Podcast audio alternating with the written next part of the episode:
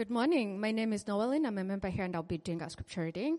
Uh, if you'd like a copy of the Bible, we have Bibles on the table behind. They are free, so feel free to grab a copy and keep it as a gift to, to you. We'll be reading from Matthew 15, um, chapter 15, verse 1 through 20. So follow along with me in your Bibles on the screen behind me. Then Pharisees and scribes came to Jesus from Jerusalem and said, Why do your disciples break the tradition of the elders? For they do not wash their hands when they eat. He answered them, And why do you break the commandment of God? Why do you break the commandment of God for the sake of your tradition? For God commanded, Honor your father and your mother, and whoever reviles father or mother must surely die. But you say, If anyone tells his father or his mother, What you would have gained from me is given to God, he need not honor his father. So for the sake of your tradition, you have made void the word of God. You hypocrites. Well did Isaiah prophesy of you when he said, These people honor me with their lips, but their heart is far from me. In vain do they worship me, teaching as doctrines the commandments of men. And he called the people to him and said to them, Hear and understand. It is not what goes into the mouth that defiles a person, but what comes out of the mouth. This defiles a person. Then the disciples came and said to him, Do you know that the Pharisees were offended when they heard this saying? He answered, Every plant that my heavenly Father has not planted will be rooted up. Let them alone. They are blind guides. And if the blind lead the blind, both will fall into a pit. But Peter said to him, Explain the parable to us. And he said, Are you also still without understanding? Do you not see that whatever goes into the mouth passes into the stomach and is expelled?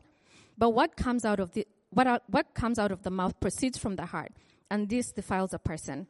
For out of the heart come evil thoughts, murder, adultery, sexual immorality, theft, false witness, slander. These are what defile a person. But to eat with unwashed hands does not defile anyone. This is the word of God. Well, good morning, church. It's great to be back with you. If you're new, joining us for the first time, a warm welcome to you. My name's Steve, one of the pastors here, and we are walking through all of Matthew's gospel. And today, Jesus gets into this debate about hand washing. And it seems like, I don't know, maybe you're reading this and you're thinking, like, what could possibly be more irrelevant to me today? And I hope we'll see by the end of this few things are, are more relevant than this discussion that Jesus has with the Pharisees. There's a uh, an author. Her name is Jia Tolentino. Some of you may have read her work. She's a staff writer for the New Yorker. Uh, really astute uh, social commentator.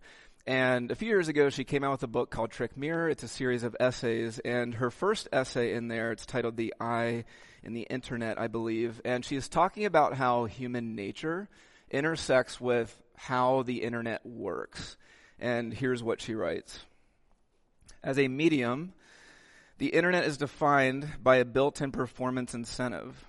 The main purpose of it is to make yourself look good. Online reward mechanisms beg to substitute for offline ones, meaning it's easier to feel rewarded online than with real people in real life. Then she says, This is why everyone tries to look hot on Instagram and virtue signal on Twitter.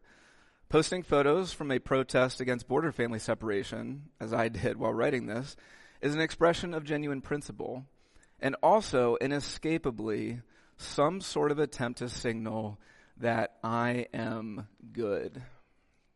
So, what's she describing here? What Jia is describing is what we can call in outside in living. Outside in living. And outside in living is when you when we lack a deep center, a sure conviction where we can say, I'm loved, I matter, I'm good. When we lack this deep center, we go outside to get that validation. Okay, so it may be through our physical attractiveness, it may be through our smarts or our wit, our competence, and then we we need other people to validate these things about ourselves. And Jia's point is the internet, I mean, far more than in person, is such, such an easy way to do that. That's why even when we're doing something good, we want to post about it because we need other people to know that we're doing something good. And if you're a Christian and you're here thinking like, ah, yes, those people, those people without God who need to look, you know, to the outside for, to fill that deep center. Well, you know, I have God. I don't need to do that. And, Jesus here in this passage, he gets into a conversation with very good, very religious, very churched people. And he challenges them with the fact that they too are living this outside in kind of life, which is so opposed to the kingdom of God. And so let's look at this idea of outside in living and contrast it with inside out living, which Jesus offers under these three headings. First, we'll see number one, the problem of outside in. Number two, how Jesus rescues us from outside in living. And then number three, the inside out life. Okay, so first, the problem of outside in. Number two, how Jesus rescues us from outside in. Number three, the inside out life. Okay, so first, number one, the problem of outside in, starting in verse 1, chapter 15. Then Pharisees and scribes came to Jesus from Jerusalem and said, why do, you, why do your disciples break the tradition of the elders? For they do not wash their hands when they eat. And you read this, and if you've been reading Matthew, what's not surprising is that the Pharisees, who are the religious leaders of the day, it's not surprising they have a problem with Jesus. This has been happening since the first day they met. What is surprising is you ask the question, why are they taking issue with his disciples' table etiquette? And when you read Old Testament law, God gave his people a set of procedures for entering the temple to worship him. And there was a law in there for the priest when he would go into the temple to wash his hands and his feet before going before God. And this makes sense. So in my prior job before I worked in the church, I oversaw staff hirings and intern hirings for my company. And one day we were looking to hire a new intern and he comes in, he's college age, and it looked like and smelled like he had just walked in from a block party. And I was like, are, are, are you serious right now? It was the quickest interview ever. And be, why? Because if you're going to something or before someone who's important, I hope you get clean, whether it's for your first date or a job interview or whatever. And so this was at the heart of this law. If you're going before God, it is fitting to get clean. But what the Pharisees did here is in their efforts to honor Scripture, which we do need to give them credit for. In their efforts to honor Scripture, they went beyond Scripture and they said, okay, hmm, if one washing for one person is good, all the washings for all the persons must be better. And so they created this list of all these washings that people needed to do, including before they ate, and they added it to a list of other do this and don't do that that became the tradition of the elders, which they refer to here. And over time, what happens is, is the Pharisees are not living out of love from God, but they're living according to their list. An outside in list that says, if I do this, if I'm this kind of person, then other people are impressed with me, God's impressed with me, and I can know I'm loved, significant, fill in the blank. And ever since this day, everybody has made a list where we say, if I'm this kind of person, I know I'm okay. And like the Pharisees, when we make this list, and we all have one, it leads to all kinds of issues. And so, first, what's one of the things it can lead to? It can lead to insecurity.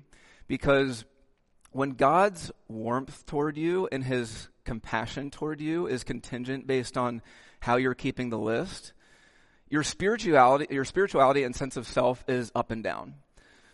So when I'm reading the Bible, when I'm doing well with that secret behavior that I don't tell anybody else about. God loves me. I love me. When I'm not reading my Bible, when I'm not doing well with that thing I don't like to tell others about, God doesn't love me. I, I don't love me. A key distinction of outside in relig- religiosity contra Christianity, which Jesus offers, is outside in religiosity is never sure you don't have that steady confidence that comes from God delights in me, regardless of what I'm doing on a given day, because you're always insecure. So, first, it creates insecurity. Second, outside in lists tend to make us unloving. We get very impatient and maybe even condemning toward people who aren't living according to our list, and of course, our list is the right one. And we, we do this, it can be anything. So, take worship music style or how we worship. And one group sees a bunch of people jumping up and down and throwing their hands in the air at worship, and you go, wow, you're really emotional. Like, you must not have any theological grounding. And then that group turns around and says, Oh, yeah, we are just standing rigid during worship, and your hands aren't even any higher than the carry the TV position. Like, does your heart even love God? you know, maybe if you get up to the hold my baby position or most the Simba position, there you go. Like now you really love God. We we do this. Or take this dynamic that this happens and it happens in a lot of groups, but I think it can particularly happen in church teams or groups is there are there are two kinds of people in the world, I think, and there are task people and there are people people. And task people value efficiency and productivity. Let's get it done, let's do it streamlined. And people people value relational time. Okay, so I want to spend 30 minutes chit chatting with you before the meeting starts. And then I want to chit chat afterward. If I'm working on something, you can come in my desk at any time. It's a safe space. Just sit down. It doesn't matter if I blew through this deadline because I want to care for you and talk with you. These two types of people clash, by the way. And what happens is both sets of values are good efficiency, right? Productivity, being relationally warm toward other people. The problem comes in is when we take these values we have and make them a list item. And now the task person views the people person not just as different, but as negligent or lazy or undisciplined. And the people person views the task person as like, well, you're really cold hearted. You don't care about people. See, so it's, it's really easy, just like look at those things and follow the breadcrumbs of things you really tend to get impatient about in other people. And odds are high you've made it a list item. Okay, so it's hard to be loving when we're living according to an outside in list. And then number three, outside in lists tend to make us far from God. Because when we obey God's law, when we learn about the Bible in, or, in, order to get God to like me, in order to get other people to be impressed by me, now I'm, it's leverage, right? I'm doing this to make God love me. And there's, there's little warmth and humility that comes from being relationally close to God. This is why Jesus says in verse 8, in his critique of the Pharisees, he says, this people honors me with their lips, but their heart is far from me. Like, yeah, you're obeying, you know a lot about the Bible, but your heart is far from me. And it, it, may be best to illustrate this through what it can feel like when you encounter an outside in person versus an inside out person. You go to a Bible study with, and there's an outside in person there, and you leave thinking, wow, that person knew a lot about the Bible. They had all the answers. I could never do what they do. You leave a Bible study filled with inside out people, and you leave feeling like, what a great group. I can't, God's word is amazing. See the difference? Or you let down an outside in person and you walk away from that conversation thinking, oh my gosh, I, I just really hope I can pull myself up. I really hope I can pull myself together. If you, when you let down an inside out person and you talk about it, you leave thinking, what a great Savior they must know to extend grace to me in this way. Because when you're inside out, right, and your, your heart is close to God, other people feel close to God's heart as well when they're around you because your heart is close to God. Okay, so this, this is why, and this, this is one of the most common plagues in the church is this outside in religiosity that can make us very insecure, unloving, and actually far from the heart of God. Okay, so how does Jesus rescue us from outside in living? Okay, the default mode of the human heart. And in verse 10 through 20, he's getting into this debate on Jesus is refuting the notion that humans are basically pure and only become corrupt through external influences. And he says this in verse 17 and 18. Do you not see that whatever goes into the mouth passes into the stomach and is expelled? Or you can translate that passes, passes into the stomach and passes into the toilet or the latrine. But what comes out of the mouth proceeds from the heart, and this defiles a person. So he's using provocative language. He's contrasting what the excrement that goes into a toilet with the kinds of things that come out of our heart. And he says there's something polluted about your heart.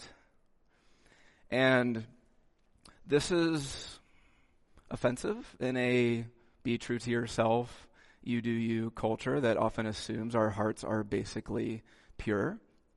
And so, hear what Jesus is not saying. He's not saying each of your hearts and my heart is as bad as it could possibly be. Okay, there's the image of God, which Jesus is fully on board with, which means each of us has a dignity because we're made in God's image. And each of us, each of our hearts have elements of God's character because we're made in his image.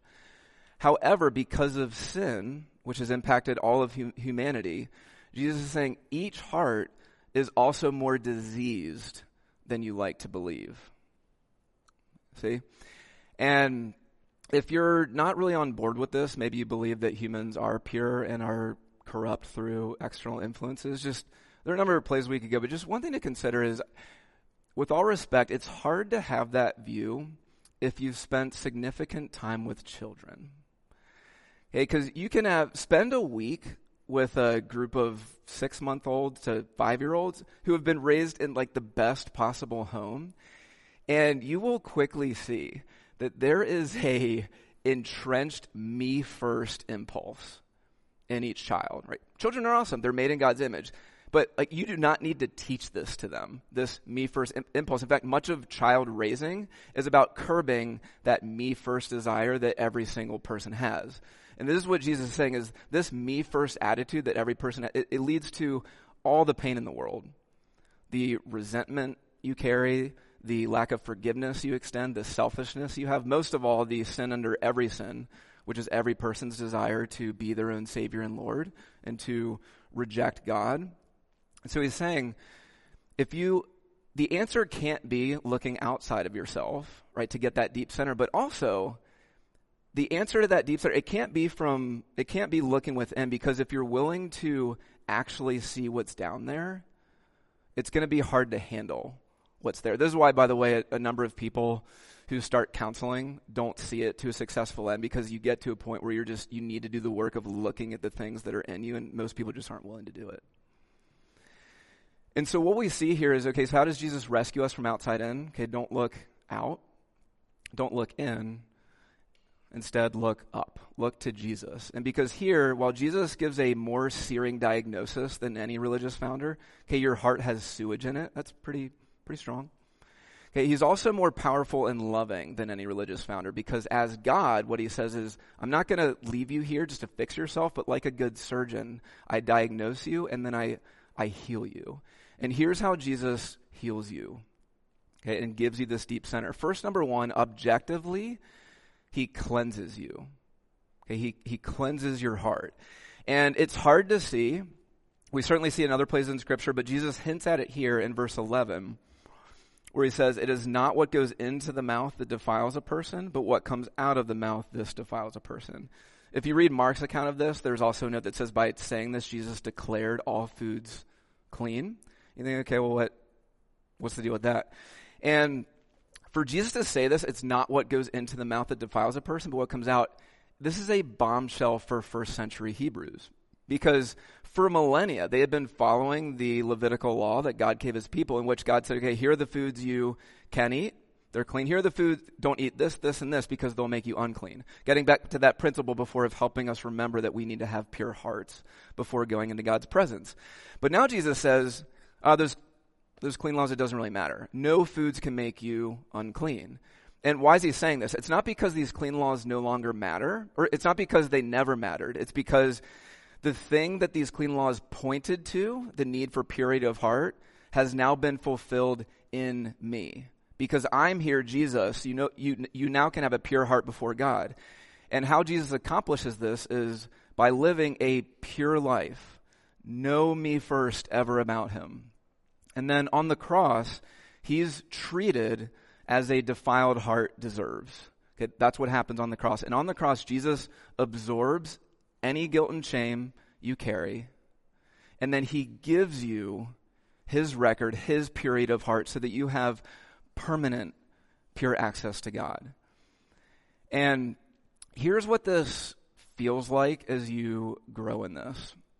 So, uh, some years ago, me and Kelsey were going to attend the promotion ceremony of her father, who was in the military, and he was raising to a, a very high rank in the military. And so we're getting ready to go to this ceremony in the Pentagon, and you know, there are multi-star generals there, and you know the who's who in, in the military, probably a lot of your bosses' bosses, and you know er, people that are dressed, you know, tuxes, suits, gowns, and her one of her brothers, who brilliant mind, and one of those people who just sometimes misses what needs to happen in ordinary life. Shortly before the ceremony, he's like, oh shoot, all I have is a pair of dress pants and this t-shirt. And we're like, okay, so, you know, we scramble our resources. We find him a pair of shoes. It's, you know, one size off. We find him a shirt, a tie, a jacket. He's like, oh, he breathes a sigh of relief and he's able to walk into this ceremony. And life without Jesus often feels like we're walking around this pre- prestigious ceremony with these really important people. Everybody else is dressed looking good and I'm here in an old t-shirt and maybe a pair of dress pants or whatever the equivalent is for a, a woman who doesn't have a dress on. And you're just thinking, oh my goodness, I, now I need to create this outside in list to prove to people that I, I, I deserve to be here and I don't want to be exposed. But Jesus comes and he gives you his, his attire so that God's warmth toward you never fluctuates based on how you're living. Okay, and some of you just some of the things you guys are wrestling with this need to hear this. Okay, when you do that thing or resort back to that thought pattern, you're just like, I must be worthless. In that moment is when God moves toward you to renew you and forgive you because he loves to move toward Jesus and he moves toward you as he moves towards Jesus. Okay, so he cleanses you objectively. Subjectively, he does take your heart that's impure and he gives you a he actually gives you a new heart. And here you have to zoom out to see broader biblical teaching about this. And one place we can go is the book of Ezekiel. And in Ezekiel chapter 36, God is speaking to his people who they're in captivity by the Babylonians, and they got there because of their wayward hearts, and God speaks to them to give them hope. And here's what he says, and, and listen for language of cleanliness and hearts that we've been looking at in Matthew. Verse 25 through 27, words should also be on the screen. I will sprinkle clean water on you, and you shall be clean from all your uncleanness. And I will give you a new heart, and I will remove the heart of stone from your flesh and give you a heart of flesh and I will put my spirit within you and cause you to walk in my statutes and be careful to obey my rules. And what he is promising here to Israel, this is also a promise to us, which is true in Jesus. And so, hear what God contrasts. He contrasts a heart of stone and a heart of flesh. And so, think about stone. When you push stone, it moves away from you. When you push flesh, it, your finger goes in. When you speak to stone, your voice bounces off. When you speak to flesh, flesh receives what's spoken to it. And so, what God's saying is before the Holy Spirit regenerates your heart, before you receive Christ as Savior, you have a heart of stone, which means when you sense God's presence or voice, you move away from Him. When you hear God's commands, you think those things sound awful. I don't want to go near them. A heart of flesh, however, is a heart that's freed from guilt and shame, is sensitive to God's presence, and loves God's word and trusts Him. And so, how does Jesus pull you from outside in and into inside out living, right, with this new heart? Is first He cleans you so you have that deep center, no longer needing to prove something, because now you have the resume of Jesus. You look like Jesus but also subjectively, you now have a heart of flesh that over time grows more confident in God's delight in you. You grow to love doing God's law. You grow to become more sensitive to God's presence with you over time. And so, what does this feel like on the ground? Let's just do some case studies in here. Like, what does the inside out life look like when you've received this new heart and being cleansed by God? So, take sin. Both outside in and inside out people sin daily. The difference is how they respond to it. Okay, so the outside in person, when they sin, they either deny it, deny that it's sin at all, or they think, oh my goodness, I can't talk to God about this, or I'm going to try to hide from church, hide from the Bible because what's God going to think of, me? And I, I certainly can't talk about it or confess it to other people because I need them to be impressed by me. The inside out person says, I can't believe God delights in me. And even though I continue to resort to this thought pattern, this behavior, he actually, when I go, he moves toward me and loves to renew my spirit and forgive me. And I can confess it to other people because other people in the church are a gift. God gives me to walk with me as I grow and look more like Jesus. See the difference? How about the response to God's law? We hear God's commands in Scripture. Outside in person reads or hears God's law and thinks, oh my goodness, right, so here's the must do, here's the must not do, so I got to do the must do. And man, those must not do look really fun, and so why do other people get to do them, but I'm not able to? The inside out person says, God's law is an expression of his gracious character. And when I walk in his commands, I begin to look more like Jesus, and everybody around me benefits from it. See the difference? Number three, how about insecurity and feelings of self contempt or self loathing? Outside in says, I need other people to be impressed by me. I need you to like me. I need you to need me. I need you to thank me.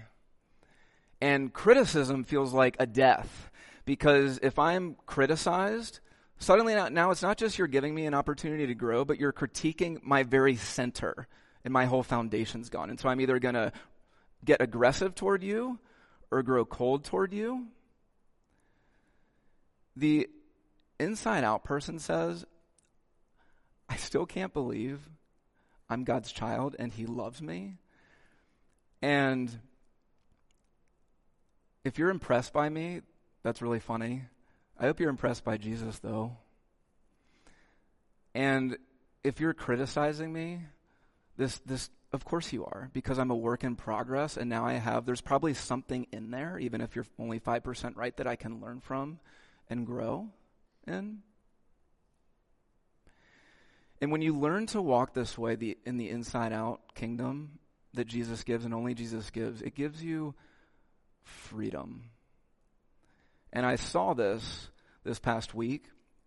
So I, uh, there was this, it was early evening this past week, and I went on a walk with my son, one of my sons, and it was it was one of those perfect days. And he's on his bike, and I'm walking next to him as, as he's on his bike, and it's you know crisp fall air, leaves crunching under tire and foot, and we're talking and laughing about how silly dogs are and how silly geese are and why do people have pumpkins with faces on them, you know, on their steps in front of their house. And we round a bend around this lake, and suddenly he stops and he looks at me and he says, like, heart just, his head, his face just bursts forward with a smile, and he says, Daddy, I love taking walks like this when it's just me and you. And I said, I love this too. And it struck me that this was a, this was a heart who he wasn't concerned with what he did earlier that day. He wasn't concerned with how other people were perceiving him. It was a heart that was pulsing with a self forgetful joy because it was a heart that knew it was loved. And this is what Jesus came to give you a heart that knows it's loved, that brims forth in self forgetful joy and love for other people. And it takes time to grow in, and the road is often messy and painful. This road is called discipleship. And this is what our church is all about, is growing as disciples. But it does grow over time until one day you won't even have to work at it to feel it because your faith will be sight. Let's pray.